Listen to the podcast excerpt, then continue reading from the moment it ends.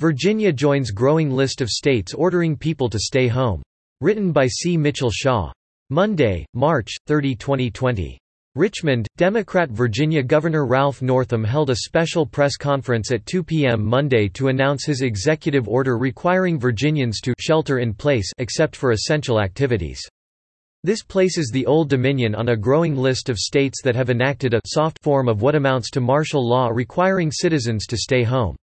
Flanked by posters reading, "Do your part, stay at home," Northam began his announcement by saying, "Our message today is very clear, that is to stay home."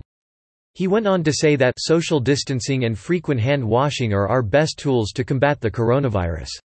That, of course, diminishes his claim of a very clear message to stay home.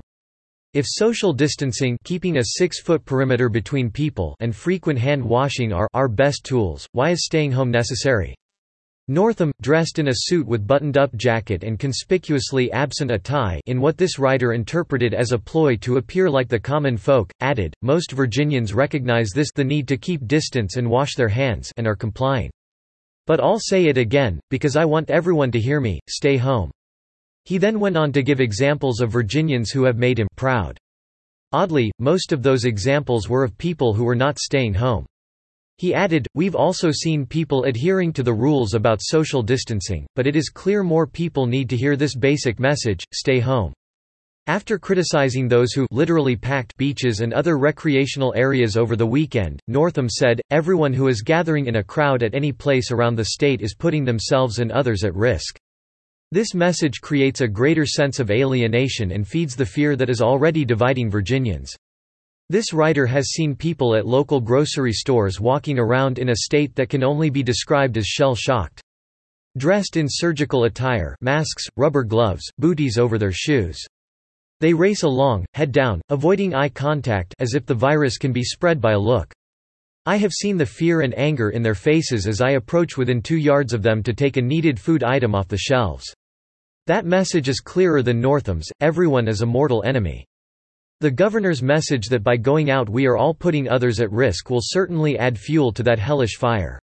After admonishing citizens as if he were a disappointed father, Northam got to the meat of his announcement, "Today, I am announcing a stay-at-home order for all Virginians. Under this order, everyone in Virginia must remain in their place of residence unless they must go out for food, supplies, work, medical care, or to get fresh air or exercise." Wait. What exactly does his clear message mean? If I can still go to the stores, restaurants, parks, and work, what exactly can I not do? Northam then reiterated his previous dictate that any parties or social gatherings of more than ten people are prohibited, he stated, as if that were anything new. He added that Virginia's beaches will be closed to any activity other than exercise or fishing.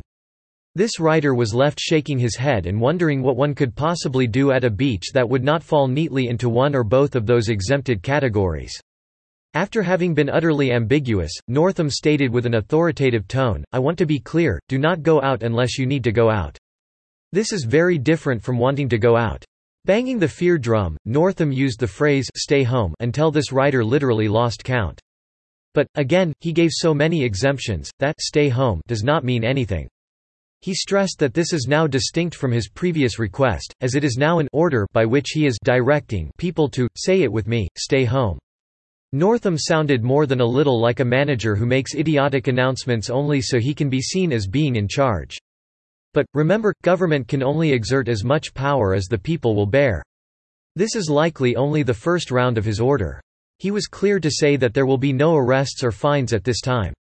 That is likely round two. Once his fear-mongering has served its purpose and turned each man against his neighbor, he will find it easier to arrest and fine people who do not obey his order to stay home. That is the art of incrementalism. In the hour between watching Northam's clear message and writing this article, this writer walked across the street to a park and played frisbee with his wife and son. But, that is allowed because it was for fresh air and exercise. Not that it would likely have stopped me. COVID nineteen will certainly come and go. The question is whether or not the government-fueled fear that is dividing Americans from one another will have taken an irreversible toll. That part is up to each of us.